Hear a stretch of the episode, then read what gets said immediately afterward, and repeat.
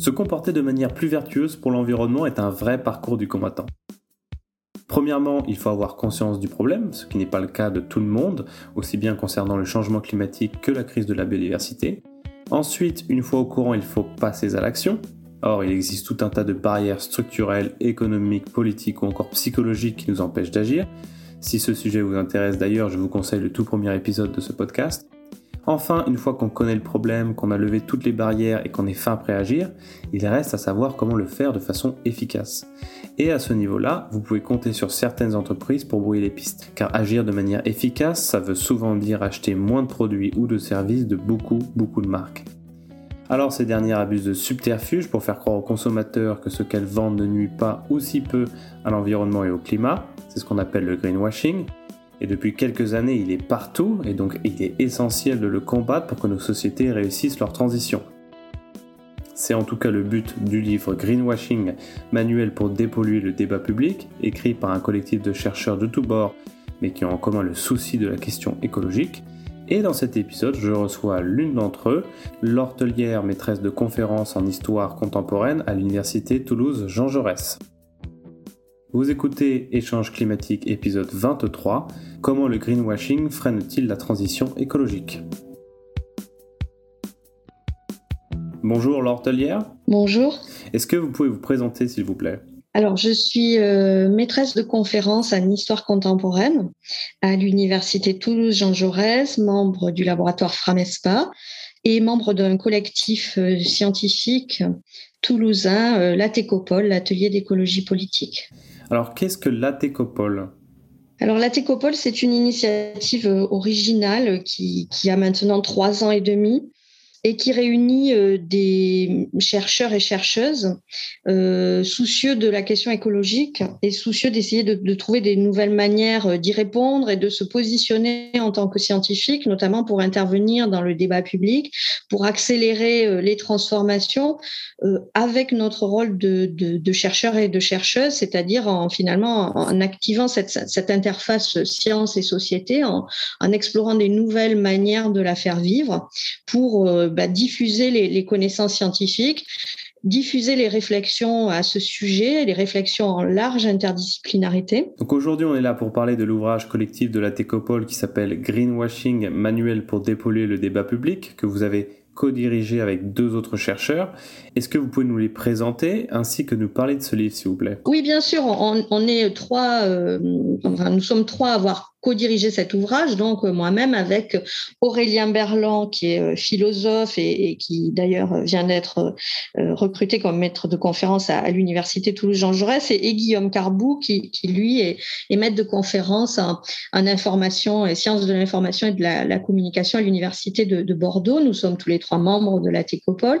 Et il y a dans les rédacteurs de l'ouvrage 37 spécialistes des collègues universitaires, euh, soit euh, toulousains comme nous, soit, soit d'ailleurs, euh, plus quelques, quelques journalistes ou professionnels engagés, spécialistes de certaines questions. Donc il faut dire que ce manuel pour dépolluer, dépolluer le, débat public, donc dépolluer le débat public du greenwashing, que nous on considère extrêmement présent et qui devrait l'être encore plus dans les années qui viennent, hein, selon nos hypothèses, hélas, ça se présente comme un, un manuel, donc un manuel on souhaiterait relativement grand public que les gens peuvent s'approprier autour de 24 entrées thématiques qui permettent de balayer la question avec des textes assez courts qu'on peut lire de manière tout à fait fractionnée et en fonction des, centres d'intérêt de, de, chacun, de l'envie d'approfondir un thème, etc. Donc ça va de, l'agriculture durable, la ville durable, en passant par énergie décarbonée, par euh, compensation, par euh, euh, véhicules électriques, enfin véhicules propres, etc. Du coup, qu'est-ce que le greenwashing? Alors, le greenwashing, c'est une notion euh, qui au début sert à, désigner de manière un peu simple, en quelque sorte, euh, des effets de, verdissement de façade. En gros, pour, euh, désigner le fait que on essaierait de promouvoir, de vanter un produit ou une activité, un service qui serait écologiquement vertueux ou même les efforts d'une institution ou d'une organisation pour aller dans, le sens du développement durable, par exemple. Ça, c'est la définition de la forme ancienne du greenwashing que je pense ou j'espère qu'aujourd'hui la plupart des gens ont en tête ce sont toutes ces mentions sur les packaging euh, eco-friendly, 100% naturel. Ça va même, vous dites dans le livre, jusqu'à insérer des, des, des, sons de chants d'oiseaux dans les pubs. Euh, dans cette forme-là, on peut dire que le greenwashing, c'est un mensonge. Oui, on, peut dire ça. En fait, le greenwashing, ça, recouvre vraiment plusieurs choses. Hein. Ça, peut être le fait, par exemple, de vanter la prise en compte minimale sur quelque chose de, de, de comment dire de vraiment secondaire de l'enjeu environnemental, alors qu'on mmh. masque le fait de ne pas s'y intéresser sur le fondamental. Bon, vous donniez tout à l'heure l'exemple de packaging vert, ben, ça peut être ça, c'est-à-dire on dit ah désormais le produit il est avec euh, du, du, carton recyclé, oui, mais le produit lui-même il pose problème, il pose problème dans sa sa, sa, production, dans son son absence de recyclage, etc., etc., ses usages, même voilà. Donc euh, aujourd'hui encore, le greenwashing peut être euh, peut porter sur des choses qui en soi sont peut-être bonnes, mais soit elles ne sont pas appliquées, soit on transforme l'application qu'on en fait. C'est-à-dire que Bon, vous avez parlé tout à l'heure de, la voiture propre. Euh, la, voiture propre, c'est autrement dit la voiture qui, ne participerait pas à l'émission de, CO2 oui, on peut y voir un progrès. Mais quand on, nous fait croire qu'on va continuer avec la même mobilité individuelle, le même nombre d'automobiles, simplement en les rendant propres, sans s'interroger sur ce que ça veut dire de produire cette énergie dite propre, c'est un méga greenwashing. Donc ça, c'est le concept classique de greenwashing, c'est la définition qu'on peut trouver partout sur Internet. Mais dans votre livre, vous élargissez le scope. Le sous-titre du chapitre d'introduction, c'est Greenwashing, du verdissement de façade au verrouillage de l'avenir. Qu'entendez-vous par verrouillage de l'avenir? Oui, alors c'est vrai que euh, dans notre livre, il y a 24 entrées et nous, euh, les trois coordinateurs, on a souhaité faire une introduction que les gens peuvent lire avant ou peuvent lire après, ça peut aussi servir de conclusion, qui est une manière de monter en généralité et vraiment de, penser en tant que tel ce phénomène de greenwashing comme une espèce de, de processus majeur aujourd'hui à l'œuvre dans nos sociétés. Pas simplement quelque chose de marginal, des petits euh, enfumages portés par telle ou telle entreprise ou etc. sur tel ou tel produit. Non, non, comme un, un phénomène structurel. À mesure que l'enjeu écologique s'accroît, s'accroissent aussi les manœuvres de greenwashing qui peuvent être d'ailleurs volontaires, cyniques, Hein, vraiment délibéré à viser de tromper, ou alors simplement, et c'est comme ça aussi qu'on l'analyse, qui sont de nouvelles manières de se tromper quant à l'enjeu écologique, de mal le saisir et évidemment de mal y répondre. Une sorte,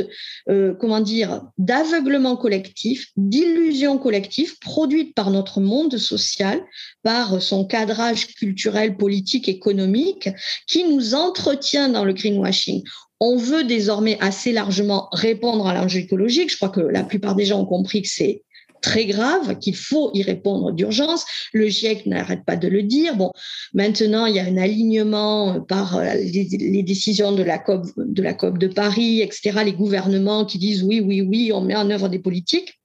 Mais nous, ce qu'on constate, c'est qu'en vérité, comme on ne, vraiment, on ne va pas au bout de la réflexion, on ne remet pas en cause un certain nombre de cadres structurels de notre société, eh bien, on continue à s'enferrer dans des réponses qui, n'en sont pas, qui, d'une part, soit ne sont pas à la hauteur, soit, ce qui est plus grave, vont produire de, nouveaux, euh, de nouvelles impasses. Et du coup, euh, étant donné l'accélération des phénomènes, l'accélération euh, des, effondrements écologiques ou de voilà de, que ce soit sur le climat, la biodiversité, tout un tas comme ça de, marqueurs que le, bouleversement écologique s'accroît. On passe des seuils, c'est ce que je disais tout à l'heure. C'est-à-dire, c'est pas seulement que c'est grave, c'est qu'on est en train de euh, comment dire, de voir des choses qui vont devenir irrécupérables. Hein, qui vont nous faire basculer vers un monde beaucoup, beaucoup moins agréable à habiter. Voilà.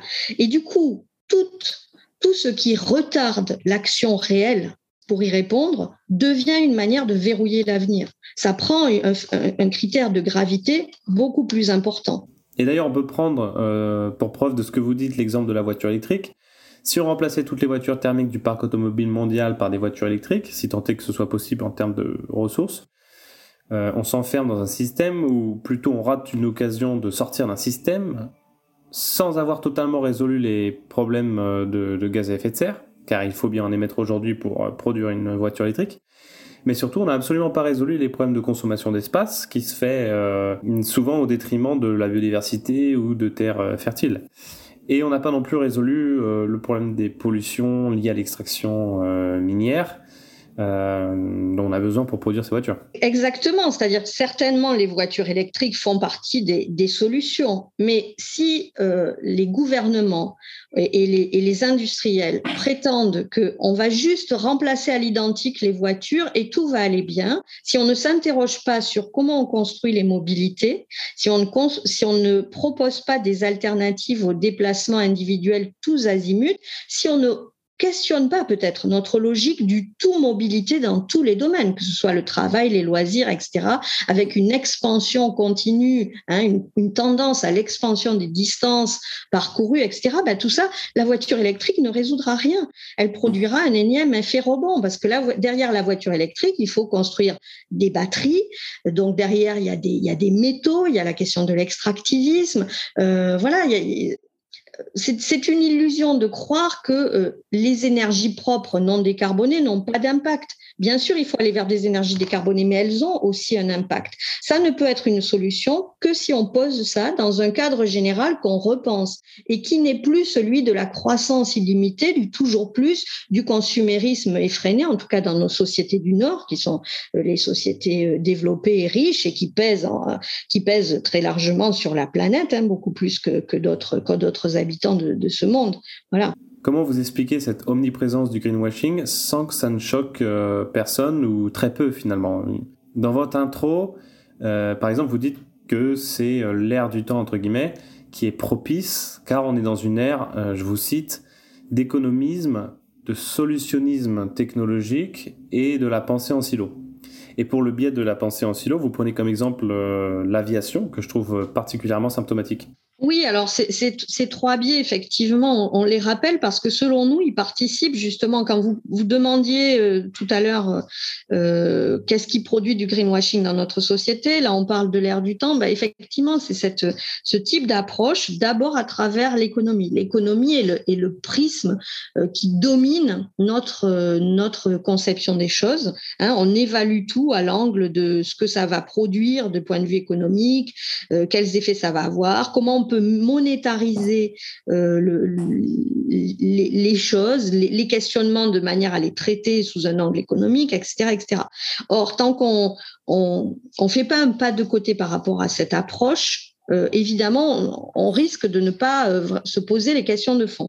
D'autre part, le solutionnisme technologique, on l'a déjà abordé à travers la voiture propre, hein, c'est cette cette croyance, cette attente si forte dans notre, dans notre époque que une nouvelle technologie va de toute façon proposer une solution à tous les problèmes.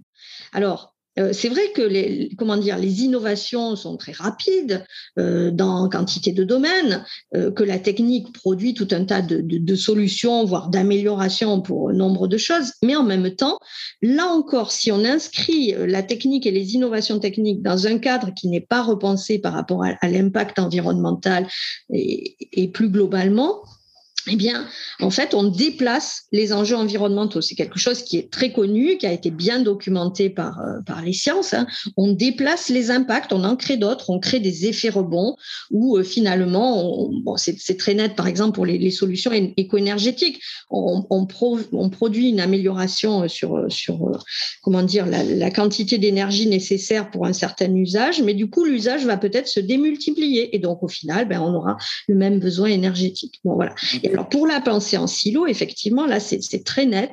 C'est-à-dire qu'aujourd'hui, où il y a des objectifs affichés pour répondre à l'enjeu écologique, euh, d'être sur euh, euh, une baisse des émissions, du zéro émission net, hein, eh bien, par secteur, par entreprise, par activité, on va dire, ah ben moi, je fais un effort Moi, je fais un effort. Finalement, euh, j'ai électrifié mes équipements et donc je suis neutre en carbone. Ou je m'approvisionne avec euh, du biogaz, je suis neutre, etc.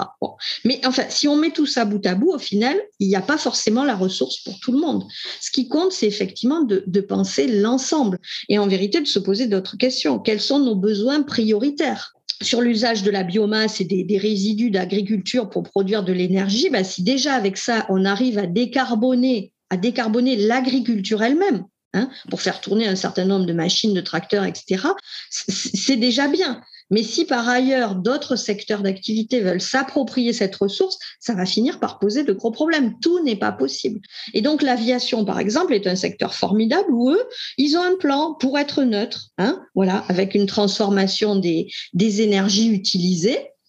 Et donc, il y a un affichage d'aller vers une neutralité euh, carbone de l'aviation parce que euh, seront euh, utilisées des, énergies alternatives. Oui, mais mmh. comment ça pèse sur l'ensemble?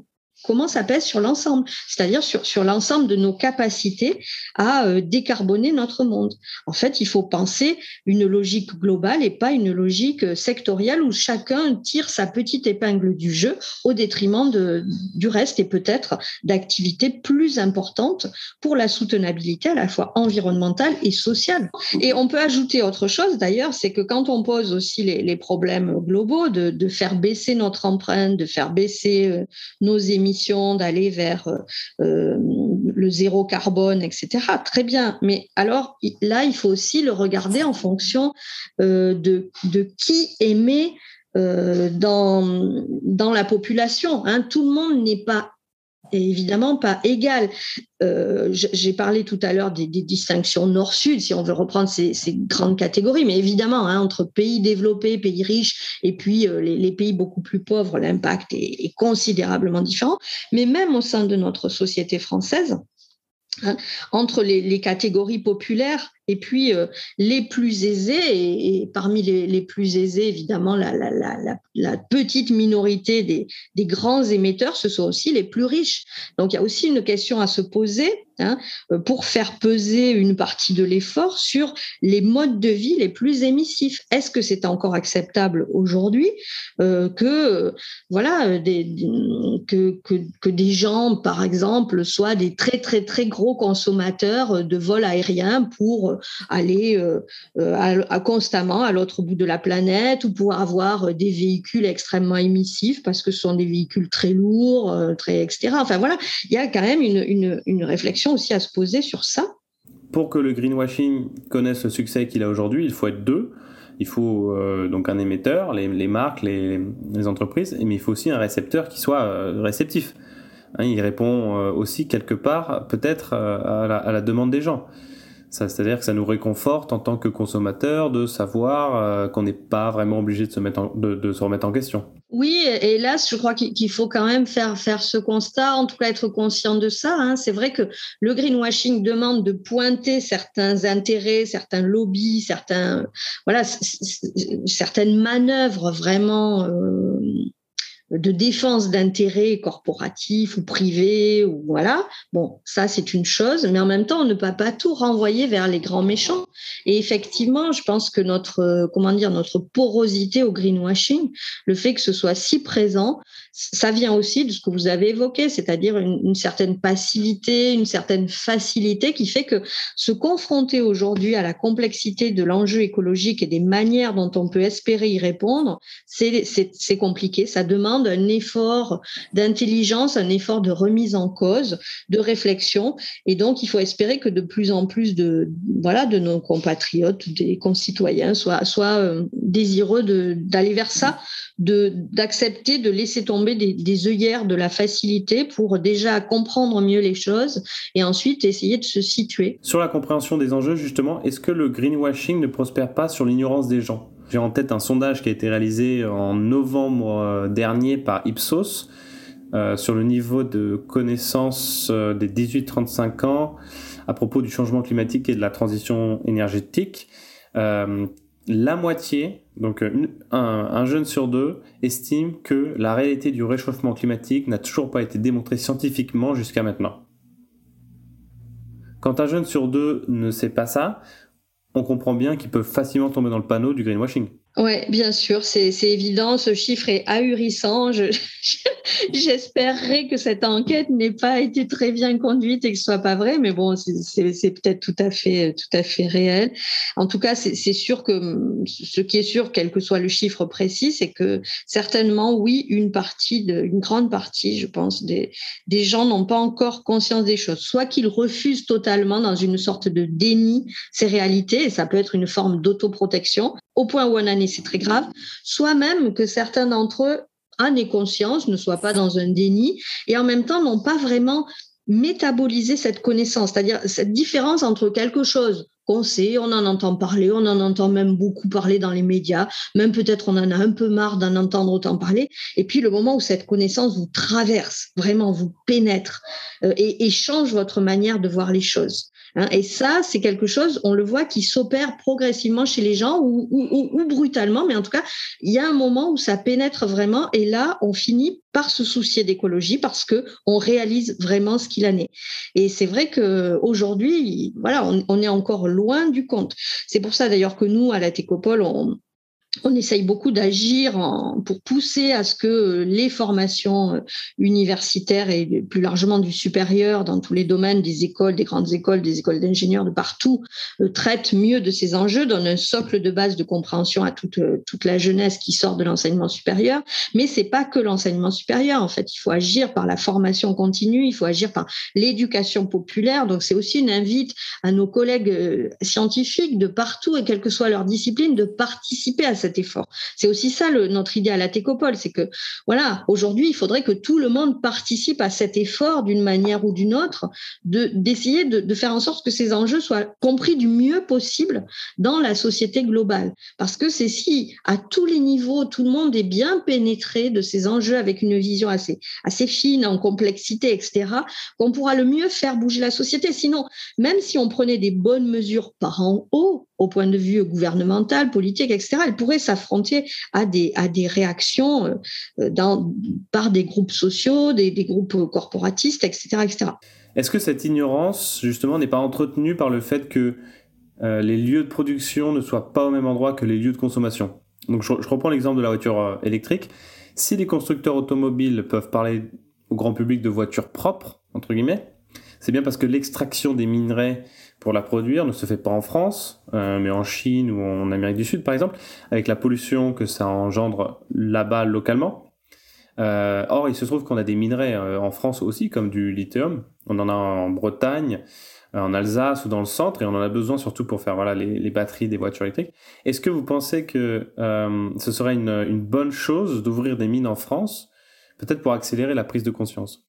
Alors oui, d'ailleurs, vous avez raison d'insister sur ce point parce que ça, c'est aussi un élément clé du, greenwashing. Enfin, le greenwashing dans notre monde actuel prospère sur ce fait que euh, euh, pour répondre à, la crise écologique, eh bien, euh, on se tourne vers des, solutions qui, dans nos pays du Nord, ont moins d'impact visible et par contre vont peser beaucoup sur certains autres certaines autres régions du monde. Donc, vous avez évoqué l'extractivisme, les mines, hein, l'enjeu énorme des minerais pour les nouvelles technologies, que ce soit les technologies numériques ou euh, les technologies nécessaires pour la production d'énergie décarbonée, panneaux solaires, euh, voilà. Euh. et on peut ajouter aussi la question de, la biomasse, donc de, des végétaux nécessaire soit pour produire de l'énergie, euh, là encore, décarbonée, soit pour stocker les émissions carbone, puisqu'on est beaucoup maintenant sur une logique de compensation.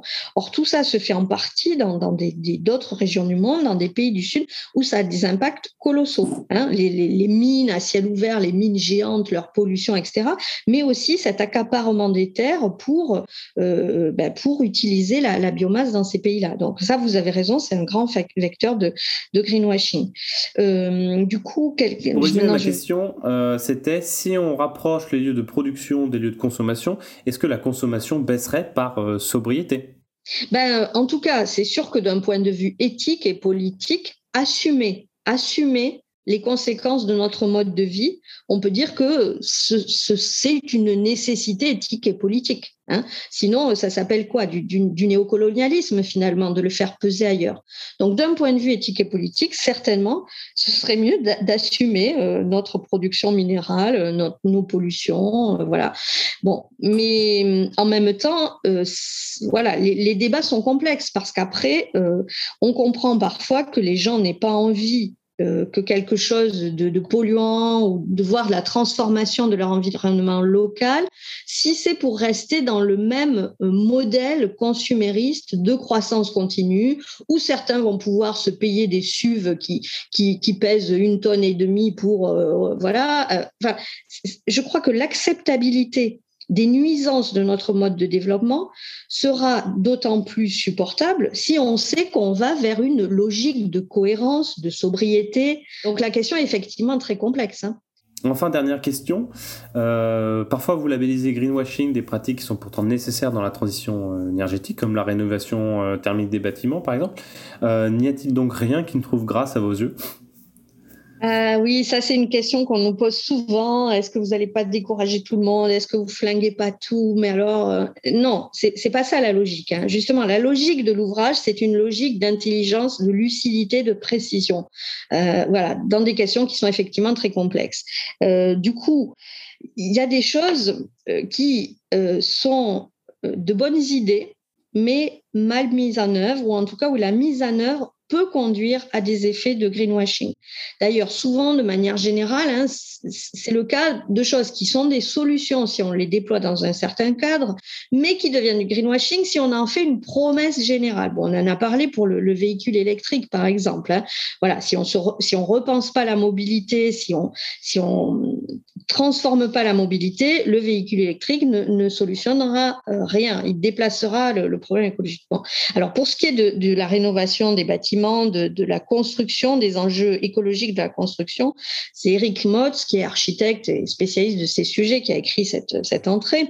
Et il montre très bien que Certes, hein, depuis euh, euh, au moins depuis les années 90 maintenant, euh, il y a une logique d'essayer de réduire l'impact de la construction, d'aller vers des normes, des normes techniques et des certifications pour mieux prendre en compte l'enjeu écologique, soit par la, qualité de la construction avec la norme HQE par exemple, hein, qui est extrêmement utilisée aujourd'hui dans la construction française, ou alors par les réglementations thermiques qui se sont succédées notamment depuis le, Grenelle de l'environnement dans la, fin des années 90. Bon, alors ça, a priori, on peut que se dire c'est positif. Bah oui, c'est positif, il faut aller vers ça. Sauf que la mise en œuvre, c'est compliqué parce qu'en vérité, ces réglementations, d'une part, elles sont construites, euh, elles, sont construites euh, sur les préconisations euh, des grands industriels du bâtiment, donc qui ont leur propre logique, leurs propres intérêts, mais aussi leur propre approche du sujet. Du coup, ce qui est, préconisé sont souvent des solutions industrialistes, parfois avec des, matériaux très émissifs. Hein. Ça a été une logique high-tech des bâtiments, enfin voilà, avec des choses très complexes, de, l'énergie grise cachée ou des émissions grises cachées dans la production. Bon, désormais, ça, ça a été un peu mieux pris en compte en compte pour limiter ces effets pervers.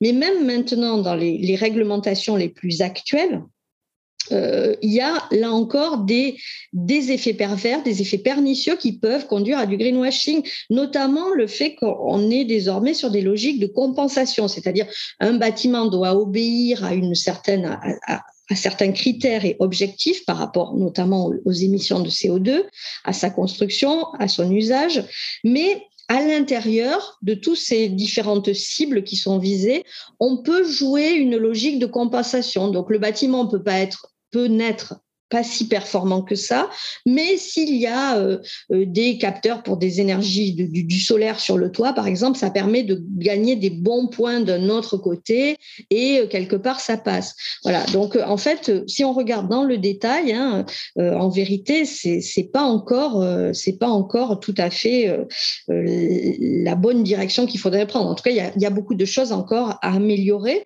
pour tout simplement là encore se poser à la fois la question peut-être de quelque chose de plus low-tech où on interroge vraiment le rapport de, la technique, de la technique constructive plus largement par rapport à l'enjeu écologique, et puis aussi des usages. Hein. En Allemagne, par exemple, où ça fait longtemps qu'ils ont développé euh, une rénovation énergétique des bâtiments, ce qui est une bonne chose, et eh bien en vérité, on se rend compte que euh, les résultats d'émissions ne sont pas si bons que ça. Pourquoi? Parce que bah, les gens, finalement, ça leur coûte moins cher de se chauffer, donc ils se chauffent plus et ils ont pris l'habitude de vivre à une température euh, ah. supérieure dans les bâtiments. Donc finalement, le résultat est, pas si performant que ça.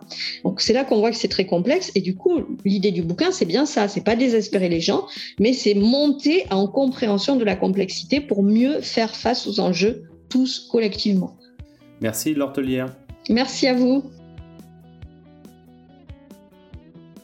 Voilà, j'espère que cet épisode vous a plu. N'hésitez pas à le partager avec vos proches pour ne plus qu'ils se fassent avoir par le marketing vert des entreprises. Dans le prochain épisode, nous reviendrons avec un chercheur en neurosciences sur les hypothèses de Sébastien Boller développées dans son livre Le bug humain et de Yuval Noah Harari dans Sapiens. Il se pourrait que malgré ce que ces deux auteurs affirment, ce ne soit pas à cause de son cerveau que les êtres humains détruisent leur planète. Mais alors, quelle en est la véritable cause? Abonnez-vous pour le découvrir. Il ne me reste plus qu'à remercier Gilles Marteau pour la musique et vous, bien sûr, pour votre écoute. Portez-vous bien et à la prochaine.